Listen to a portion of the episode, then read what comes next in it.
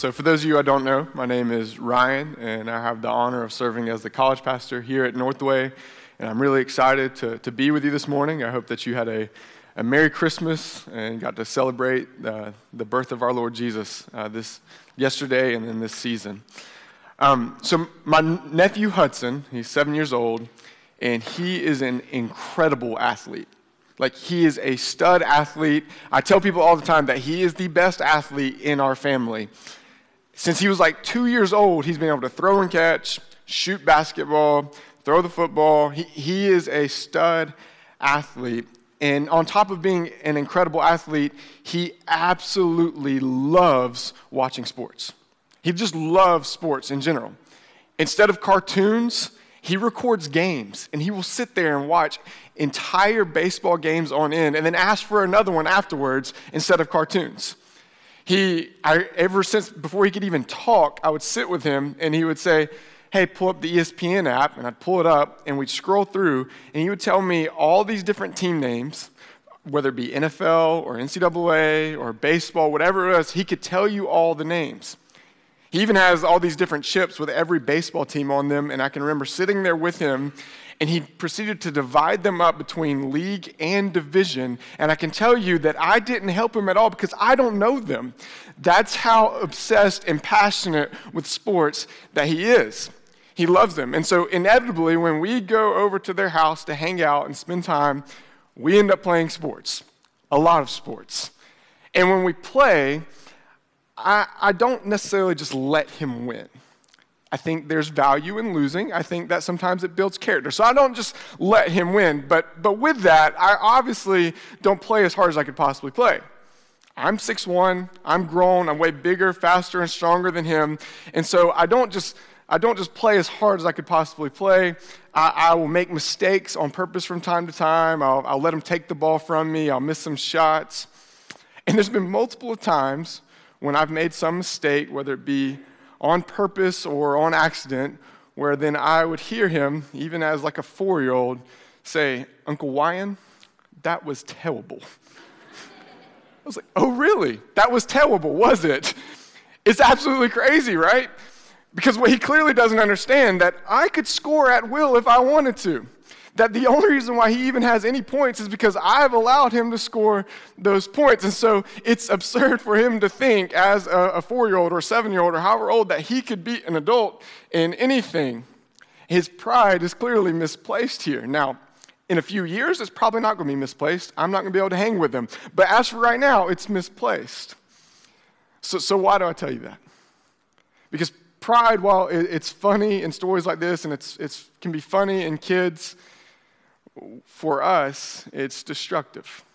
And so this morning, what I want to highlight and want us to look at is the absurdity and the detriment of pride. And I want us to look at the necessity and the value of humility. And so that's where we're going this morning. The passage that Pastor Eric read was in Philippians chapter 2, and he read verses 5 through 11 for us. And so um, before we kind of discuss these verses, I want to give us some context and some background. Philippians was written, and it was a letter written by the Apostle Paul, and it was written while he was imprisoned in Rome. And he wrote it to a church at Philippi. And this is a church that he had helped plant and he had started, and he had a great love for this church, a great passion for this church. And so, as, as a main part of this letter, he writes it to thank them to thank them for how they've encouraged him, um, to thank them for the gift that they sent him, to thank them for their partnership in the gospel. And then also, he, he wrote it because he had heard that there had been some division among them, that there was these two ladies that, that weren't getting along, and so he wrote them uh, so that they would be unified. And, and those are the verses leading into the passage that, that Eric read for us, is he's encouraging them to, to come together as one to be of one accord and, and one mind, to set aside selfish ambition and set, set aside conceit, to, to not be prideful, because what Paul understands is pride is an agent of division. That, that pride is an enemy of unity. And, and we get this, right? Like we, we, we understand that. There's no one who's like, you know who I just love? It's the guy who's just full of himself. I, I love spending time with him. I love hearing him just talk about himself nonstop. It is just the best. You know what? I really love that he has so many opinions and they're all right. He knows everything. And I just love being around him. I love spending time with him. I love taking orders from him. I love that he's willing to step on anyone else to get what he wants. I just, I love being around that person. No, no one's like that, right? Pride is an enemy of unity. And so, Paul here, he encourages them to, to be one, to be unified, but he says, I want you to do this through having a spirit of humility. I want you to do this through wrapping yourself in humility. And he encourages them to, to have the spirit, but what he understands is this spirit of humility is not natural for us that the heart of mankind is bent towards self. It's bent towards selfishness. And again, we, we get this. Just this past week, we had a family get together, and uh, I've got these three little cousins, these three little girl cousins that they're all under the age of three, and they're the cutest, sweetest, most precious things you'll ever see. Like, so sweet. And these three little girls came to this family get together, and one of them had a giant stuffed Minnie Mouse. And so you parents can probably do the math. Three sweet, very innocent little girls, and only one giant Minnie Mouse. What proceeded to happen were these three otherwise very sweet and kind little girls. Among them became tears and snatching and scowls. When they didn't get it, they would just get so angry because they couldn't have that Minnie and they didn't want to share it with anyone. And I guarantee you, no one taught them how to do that. It's almost instinctive because that's our hearts. Our hearts are bent towards selfishness, our hearts are built, bent towards pride. And, and the problem is, not only is pride the enemy of unity, pride is an enemy of God. There's a, a, a, verse that's quoted all throughout Scripture and in Proverbs and in James and in 1 Peter and other places as well. And the, the first part of the verse says, God opposes the proud. God opposes the proud. He is in opposition to pride. And if pride is an enemy of God, and our hearts are bent towards pride, then what that means is our nature is in opposition to God, that we, by nature, are enemies of God. And so Paul knows this, and so he wrote these verses that that Pastor Eric read a little bit earlier. And these verses, uh, verses 5 through 11, are known as the Christ hymn or the hymn of Christ. And, and the reason why it's called that is because this was a hymn or a poem that would be recited or sung within the early church. And we don't really know if Paul wrote this himself or if he just quoted it, but what we know is this is something that the early church clung to and recited. Um, Tim Mackie at the Bible Project says that it is the centerpiece of the book of Philippians. That it, the book of Philippians, the letter of Philippians, all kind of is centered around these verses. They are pivotal to the letter. But it's not just the book of Philippians that many will say that these are some of the most profound verses in Scripture. That they show us the nature of Jesus and his purpose and his deity and his humble nature. And so, Paul, or not Paul, yeah, Paul gives us this letter, these verses, to give us fuel for humility, to show us how to be humble, how we can wrap ourselves in humility. So, we're going to read through these, or we're, going to kind of work our way through them. I'm not going to read them because Eric read them for us, but I'm going to kind of work our way through this passage. And so, here in the beginning, we see that he calls us to have the same attitude that Christ Jesus had says if you want humility, you have to have the same mindset of Jesus. You have to put on his, his demeanor, his outlook. So, in the first little part, it points to Jesus and his deity. That he, Jesus, was God. And, and what we see all throughout Scripture is that God is triune in nature, that he is Trinity, that, that he is God the Father, God the Son and God the Holy Spirit, three distinct, but He's also one. And if it hurts your head, welcome to the club. It is hard to understand, but this has been the standard doctrine of the church for many, many years. This is what we see throughout Scripture. And here, uh, Paul points to the deity of Jesus. And there's many more verses throughout Scripture um, that point to this other than just these verses.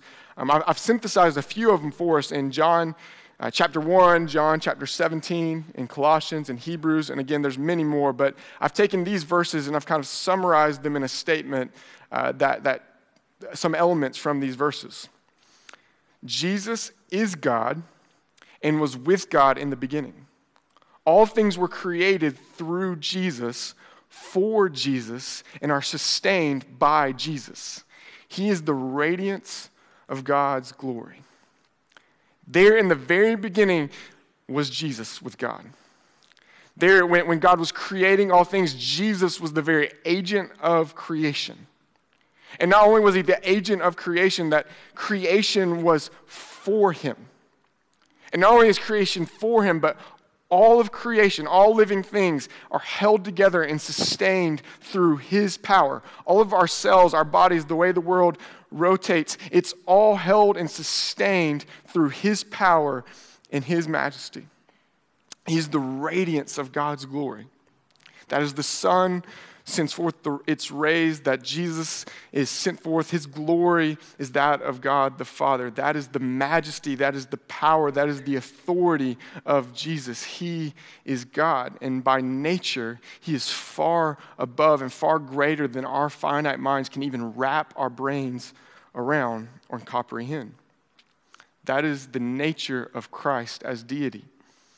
And in fact, this glory of God is so intense that, that we as man cannot even stand in his presence. Because here's the reality when we are faced with true majesty, power, glory, holiness, perfection, the natural response is humility. And we, we get this on, on some level, right? Like, I don't watch highlights of Michael Jordan and think, you know, I'm pretty good at basketball. I could take him. It's like, no, that's ridiculous. Like, I don't watch golf and, and see the PGA tour and say, you know what? He's only three under. I might average over 100, but I could take that. Like, I don't think good of myself when I look at their, their amazingness of them. I don't see an incredible work of art and then draw a picture and say, yeah, they're close. Like, there's a clear disparity there. There's a clear difference. I don't look at majesty, glory, true beauty and think much of myself. It, it humbles me.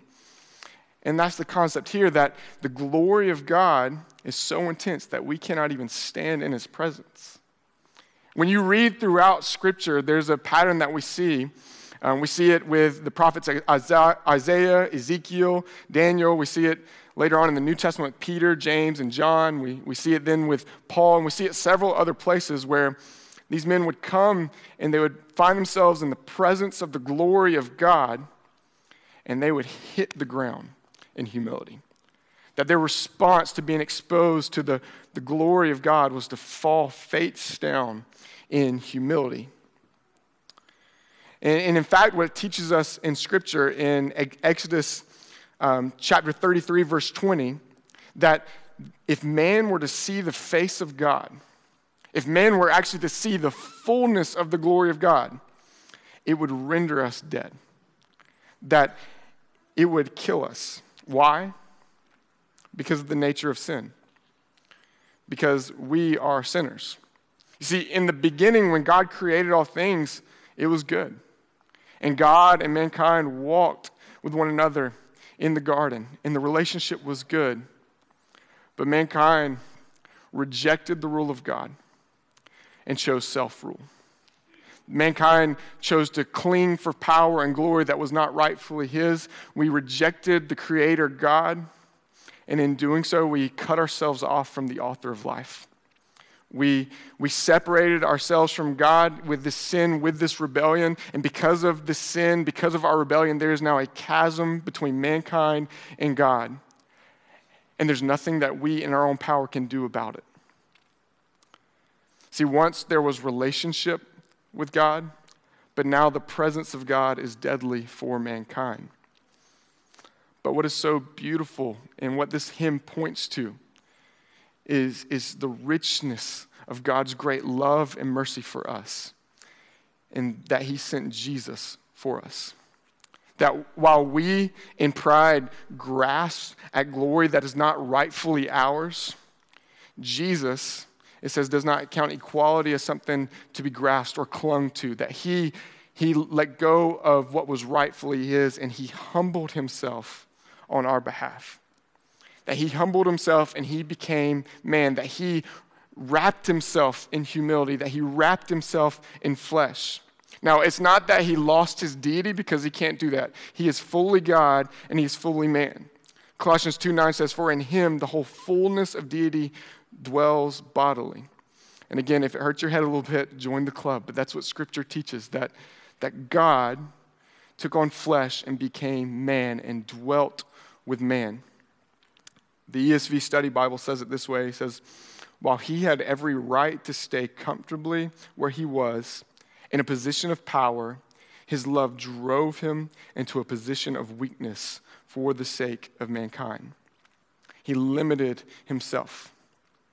He became man. That's what we celebrated yesterday. That's what we celebrate this Christmas season is God incarnate. Emmanuel, God with us. That in all of his radiance and glory and all of his power and authority, he wrapped himself in flesh, he wrapped himself in humility, and he who birthed creation was born to a woman. He was born to a woman, and she wrapped him in cloth, and she laid him into a stone manger. And now he who, who has absolute and supreme authority over all things is reliant on his mother to take care of him to, to feed him, to clothe him, to provide for him. It says that as he grew up, he who has all this authority submitted himself to the authority of his parents. And Jesus, being a man, being born in the flesh, meant that when he got hurt, he felt it, that he felt pain, that when he stubbed his toe, it hurt him. It, it meant that, that when he was exposed to disease, he got sick. It meant that, that when he was laboring alongside his father in the trade of being a craftsman and, and carpentry, that means he got splinters and it hurt him. It meant that when, when Jesus was a man, he experienced loss just like we do. In fact, many scholars will, will believe that um, Joseph actually might have died. His father might have died in his time on earth, and he would have lost his father. And what we know, what scripture tells us, that he lost a friend in Lazarus. And so Jesus, as a man, he experienced this loss. And that when he wept and mourned, real tears fell down his cheek. And as an adult, when he began his ministry, he who was once surrounded by the heavenly host singing his praises surrounded himself with a motley crew of followers. And in his ministry and throughout his ministry, he demonstrated his true deity, demonstrated who he truly was. He, he healed the sick, he gave sight to the blind, he made the lame walk. He even brought dead people to be made alive. He spoke with authority that no one else has ever spoken with. But he was opposed. He was opposed by the religious leaders. And in the last week of his life, this Jesus, who has numbered the stars in the sky and numbered the grains of sand on earth and the dust on earth, washed the dirty and dusty feet of his disciples. And then Jesus, again, who has the power and authority over the winds and the waves and the seas, the power and authority over even angel armies, submitted himself, humbled himself, and allowed himself to be arrested by those who opposed him. And though he was perfect and innocent and holy and blameless in every way, he was put through a mockery of a trial and he was sentenced to die because he equated himself with God. They then blindfolded him and they struck him repeatedly, saying, mocking him, saying, Prophesy, who was it that hit you? Who was it that struck you? And the irony of it all is not only did he know who it was who struck him, he knew the very number of hairs that were on their head. But he allowed them to do this. And, and he, they took him and they, they made him carry this wooden cross up to a hill called Calvary, a wooden cross that was created and crafted from a tree that he created, up a hill in which he forged. And there on that hill, they drove spikes into his hands and into his feet. And again, as a man, he felt every single hit of that hammer. He felt the, the flesh being ripped apart by those spikes. And what that meant is that every unjust claim, every blow that he received, every whip from the scourging he received, every mocking word, all of it was done by human beings that were being sustained through his power, through his allowance. And then they hung him on the cross on display for all to see. And crucifixion was excruciatingly painful. And what we found is the author of life would have felt the very life from his body draining away as it became more and more difficult for him to breathe. But not only was it excruciatingly painful, but it was humiliating. That this was Rome's way of saying, hey, this is what happens when you rebel against Rome. This is what happens when you rebel. And so they would strip them of their clothes, they would put them out as a spectacle for all to see. And so here we see Jesus, the one who had angels singing glory to him, singing his glorious praises to him, is now hanging on a cross in humiliation and being mocked. And they would mock him, saying, Hey, if you are God, just, just come on down. And the thing is, he could have done that. He would have just uttered the words, and angels would have swooped down, taken him away, and brought destruction to all who were hurting him. But in humility, he doesn't. He stayed. And in 2 Corinthians 5:21 it says, "He who knew no sin took on the sins of the world. He who was perfect and blameless in every way allowed himself to feel the weight and the guilt of sin, that he who knew no sin bore our sins. He who was once in perfect community with God the Father had God the Father turn his back in darkness. And finally, Jesus humbled himself to the point of death, even death on a cross. And there we found the author of life murdered on a tree. And his body once again taken and wrapped and put into a stone grave. That is the humility of Christ. That is the humility of Him. And so we have to ask why? Why would He subject Himself to that? Why would He leave the comfort and the glories of heaven and step down into this broken creation? Why would He allow them to beat Him, to mock Him? Why would He allow all of these things to happen if He had the authority and the power to, to make it all stop? It's because of His great love for us. Because he wanted us to be reconciled to the Father once again. That He wanted us to have a relationship with our Father once again. And so our hope lies into what happens next. That Jesus, though He was dead in the tomb, God the Father breathed life into Him on the third day. And He came to life, and they rolled the stone away, came to life in victory over sin, victory over death he appeared to disciples and many others, and then it says he ascended into heaven, where he is exalted and lifted up into a place of honor and glory and authority, and he sits now at the right hand of God. And our hope is in his exaltation. And, and the phrase that says every knee should bow and every, every tongue confess, that's a quote of Isaiah chapter 45.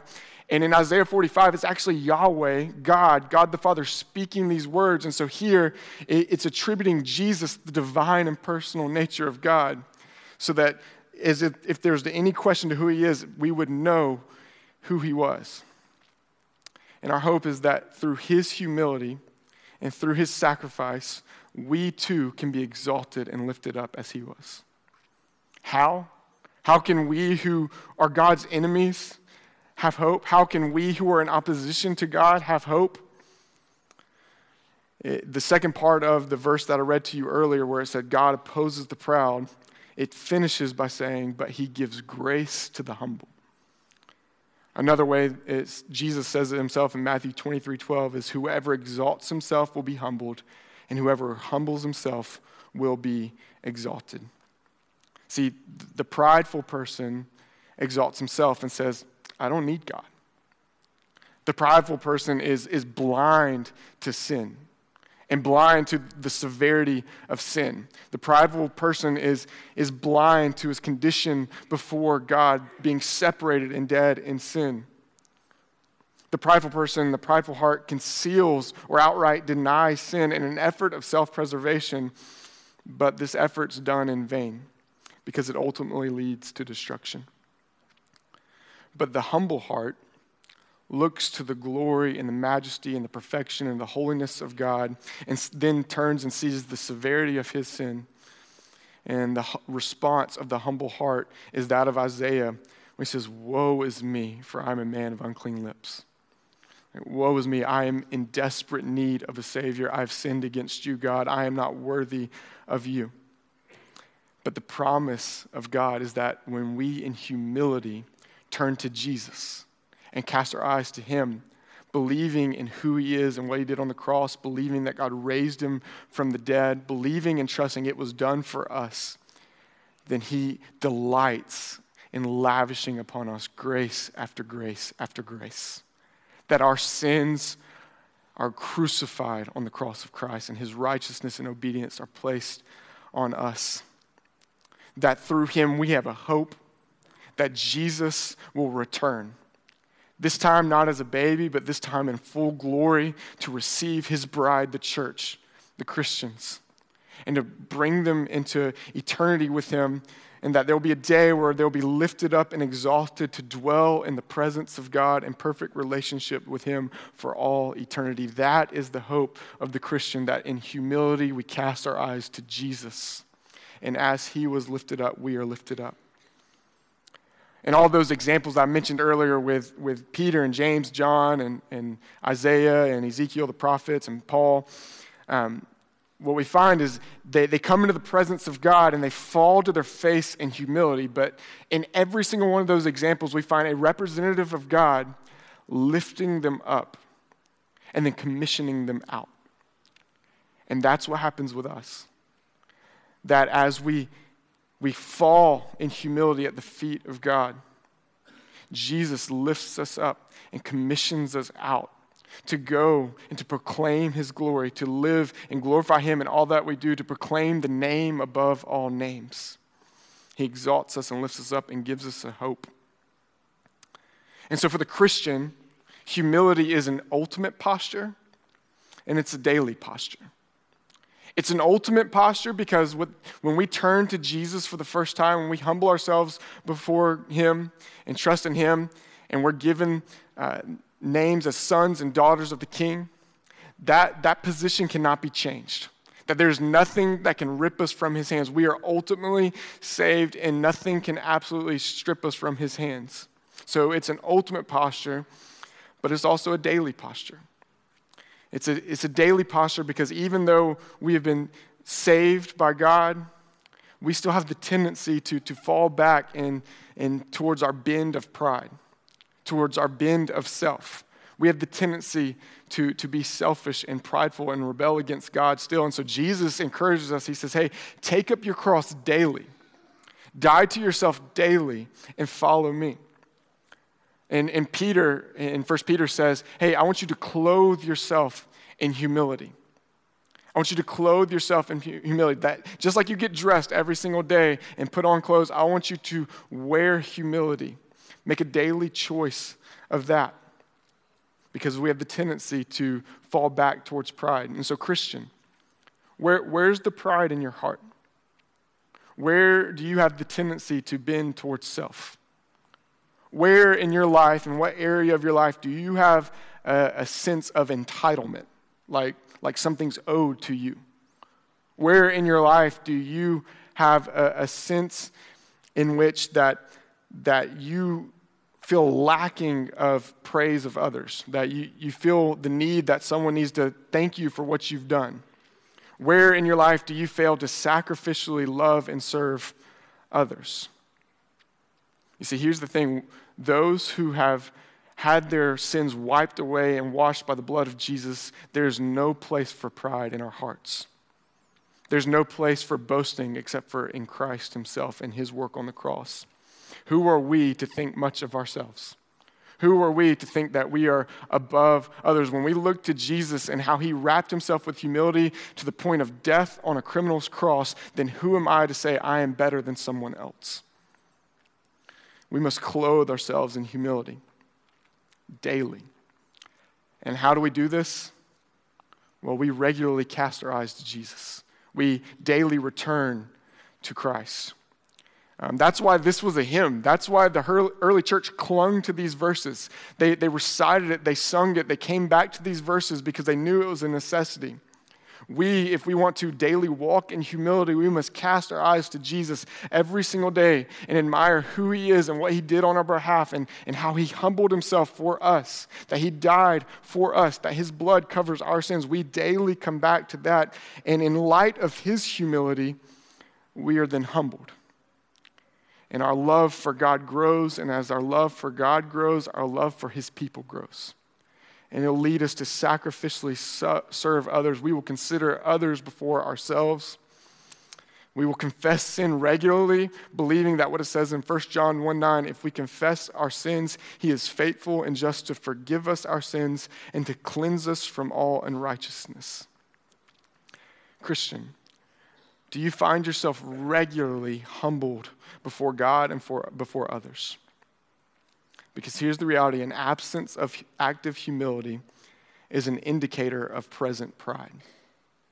We must actively fall to Him in humility because pride, in light of glory, majesty, and power, and the holiness of God, it's an absurdity and it's destructive. And so we must humble ourselves before God, trust in Jesus, knowing and believing that when we do, He lavishes upon us grace after grace after grace.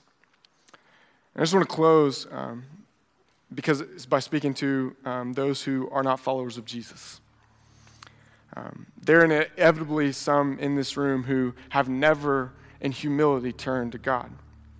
And for, for some, it's, it's an active thing. You, you know this, you, you understand that. For others, you have said some prayer sometime and you would maybe even check some box like someone said are you a christian? Like yeah I, I, do the religious thing i do the christian thing or you've walked down some aisle. But the truth is you've never humbled yourself before god. You've never been broken over your sin. And here's the thing if you have never humbled yourself before god then your position before him is his enemy. You are in opposition to God. But you need to understand that there is hope for you.